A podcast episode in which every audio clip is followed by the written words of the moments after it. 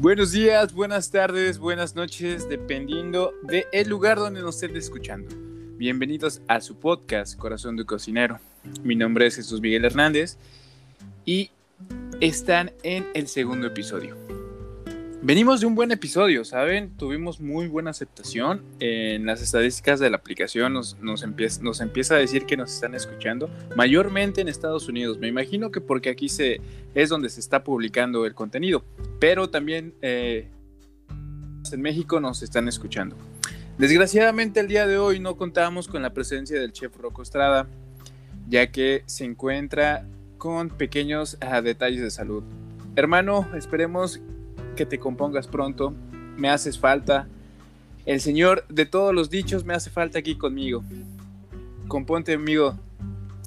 Pues bien, como ya les habíamos contado en el primer episodio, vamos a tener esta serie, este segmento que nosotros decidimos eh, titular Catando anécdotas. El día de hoy eh, se encuentra amiga, una chef a la que estimo mucho y que soy su fan. Eh, la chef Leslie Juliet eh, del Estado de México. Chef, buenas noches, ¿cómo estás? Hola, bien, ¿y ustedes?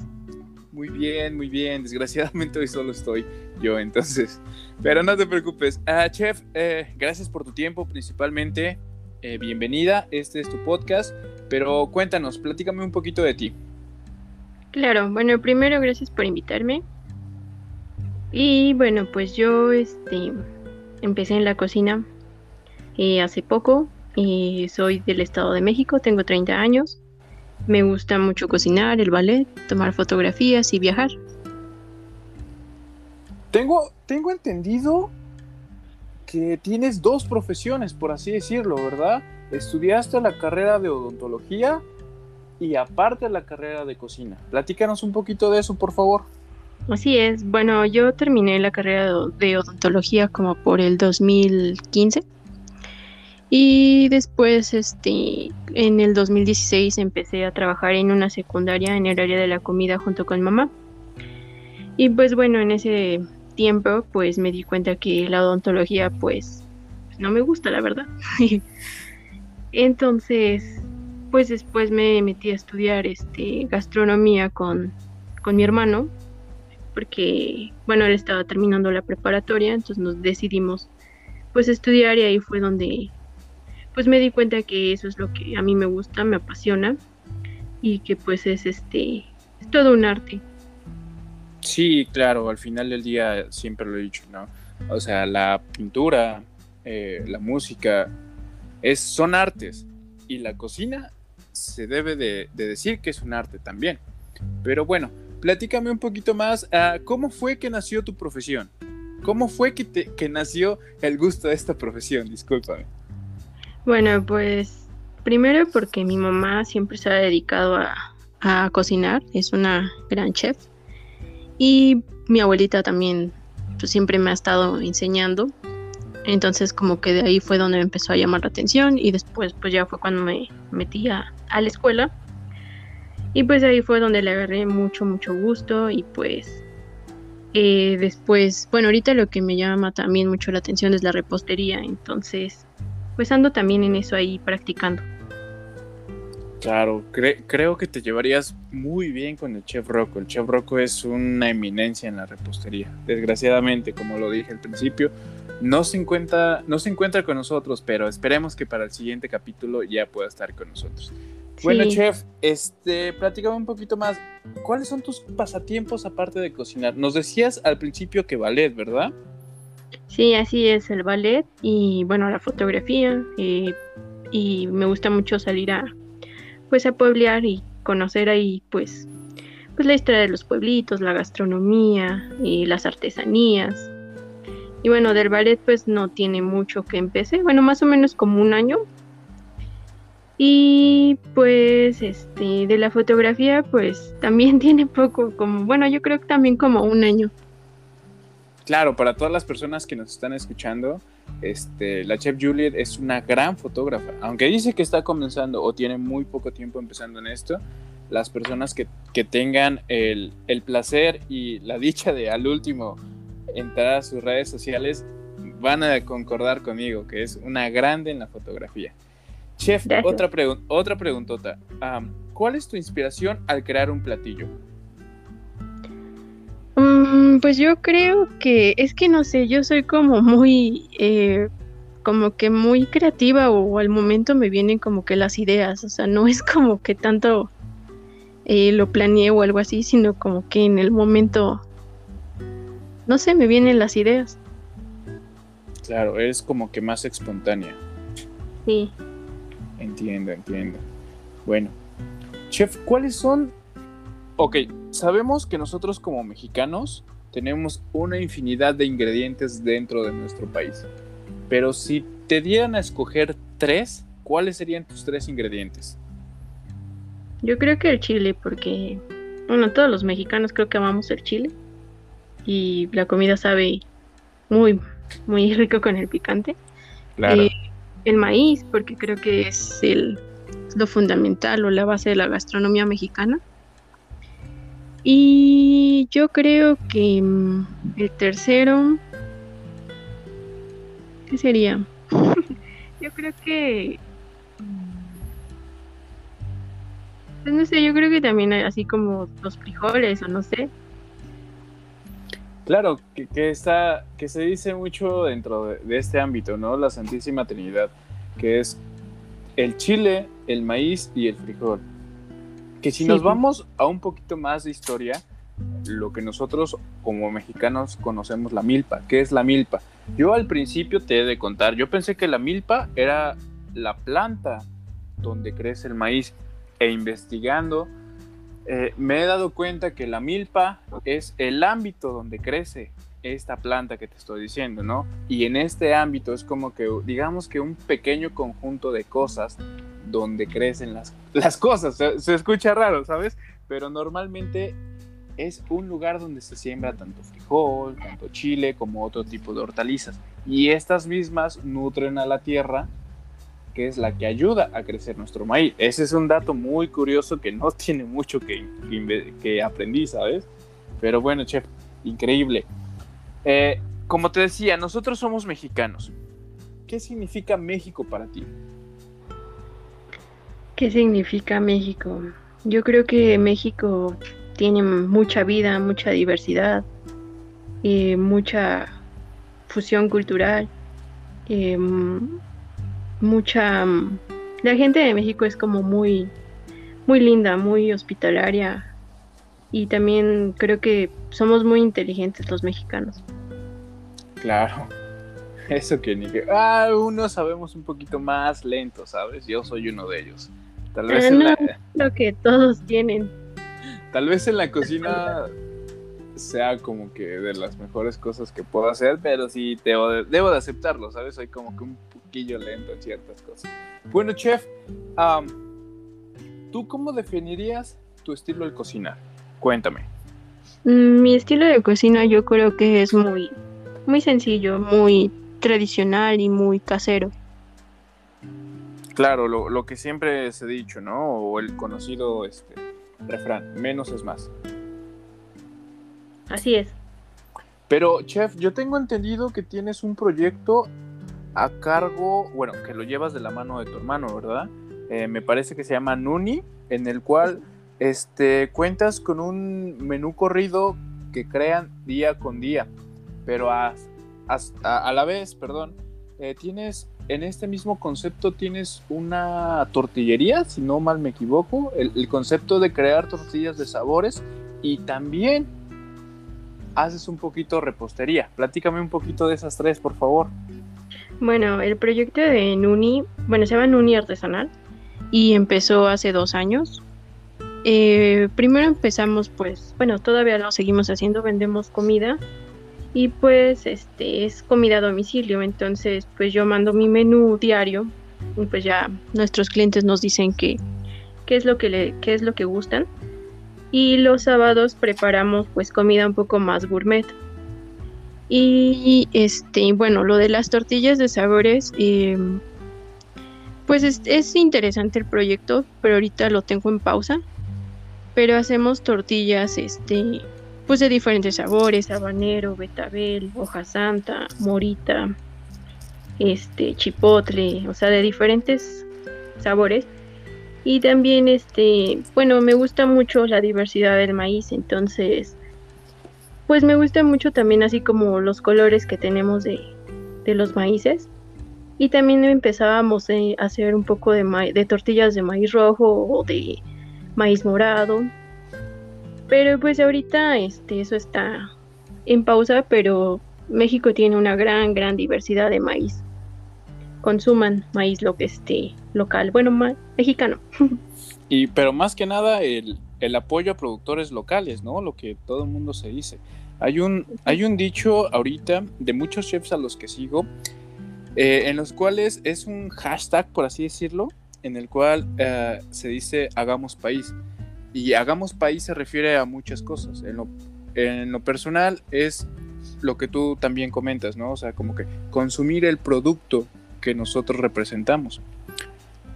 Pero bueno, platícame. ¿Y acerca de tus afanes por la repostería? Ah, sí, bueno, también empecé ahorita con un proyecto que es este pan de diferentes tipos, diferentes sabores. Y pues también ahorita estoy haciendo pan vegano. Y pues hay que tener también, bueno, estoy viendo también como otras alternativas de pan para tener este, pues también sin gluten o, o bueno, pan especial para tener este, pues otras alternativas para las demás personas. Claro, al final del día es eh, tener algo distinto para todos los gustos, ¿no? En este caso, como tú dices, o sea, las personas veganas, personas que por decisión propia eh, decidieron dejar de comer productos animales y sus derivados, y las otras personas que pueden comer ese tipo de productos, pero que desgraciadamente son o alérgicos o, de, o dependiendo sus gustos, ¿no? Y razones, no les gusta el gluten. Eso es algo muy importante, que tienes cierto tipo de cosas a elegir. E, eso, eso es increíble, en verdad, Chef. Gracias. Pero, platícame, ¿cómo, ¿cómo es que hacen su menú? ¿Es dependiendo de lo que tienen? Eh, es van al mercado, escogen esto, crean menú. ¿Cómo es que trabajas? Trabajas con tu hermano, por lo que tengo entendido, ¿verdad? Trabajo con mi hermano y con mi mamá y mi papá. Entonces, pues el menú lo vamos armando, la verdad es que día, día con día. Y pues diario, este, pues sí, diario salgo a comprar o, o ver qué es lo que falta, lo que necesita. Bueno, los domingos sí es día de como que de ir a comprar la mayor parte de lo que se necesita en la semana y ya entre semana es como las cosas mínimas o lo que llegue a faltar. Entiendo. Al final del día es como que, ¿qué será? Tu trabajo es de lunes a sábado, por lo que estoy entendiendo. Y el domingo, es, el domingo es de restablecer, como que ir, a, ir a, lo que nosotros decíamos, ¿no? Ir a día de mercado, a revisar qué es lo que tenemos del día y sobre eso crear. Sí, los domingos es como de ir a surtirnos, sí comprar lo más que se pueda para toda la semana, pero pues siempre hay como un detallito de que te falta algo. Entonces eso es que hay que comprarlo en tres semanas. Y que me estás comentando, mira, yo no sabía que eres un proyecto familiar, mucho mejor, ¿no? Es como que el pretexto de que un dominguito familiar, salir, pensar qué es lo que voy a cocinar. Y claro, pasar tiempo en familia, que eso es algo muy importantísimo. Sí, es divertido y está muy padre que pues también sea como familiar. Qué bueno, también se sabe, ¿no? O sea, como que siempre trabajar con familia es muy grato, pero a su vez es como que, no sé, como que un pequeño, una pequeña razón de, ¡ay! y si no le gusta, ¡ay! ¿Y qué tal si se enoja? No sé, es, es un poquito raro. Bueno, las experiencias que yo he tenido sí es un poquito raro, pero sí, no, claro, al final del día es familia, ¿sabes? Y y para todo mexicano, la familia es lo primero. Sí. Chef, ah, ¿cuáles han sido tus influencias culinarias? Mis influencias yo creo que primero es mi mamá, porque pues ella ha cocinado durante muchos años y pues es una persona que admiro mucho y cocina increíble. Y mi abuelita también, porque mi abuelita eh, estudió también, bueno, tuvo clases de, de cocina, entonces ella me ha enseñado también muchísimo. Y pues mi hermano, pues mi hermano también cocina. Yo lo considero que cocina increíble y también es como muy creativo. Ok, entonces vienes de una gran cadena de cocineros, por lo que escucho. Sí, y bueno, también en la escuela, ¿no? Que pues el chef con el que, bueno, el que me enseñó, este, es muy bueno, entonces también, pues lo admiro. Y también hay otro chef ahí que fue mi maestro que es repostero. Y también lo considero un máster, entonces es muy bueno también él. Y me gusta mucho cómo cocina. Claro, al final del día, eh, como lo platicaba con, con Rocco en, el primer episodio, creo que a veces los patrones se repitan, se repiten, ¿sabes? No sé, el, ejemplo es claro, no sé, tu mamá, eh, tu abuelita.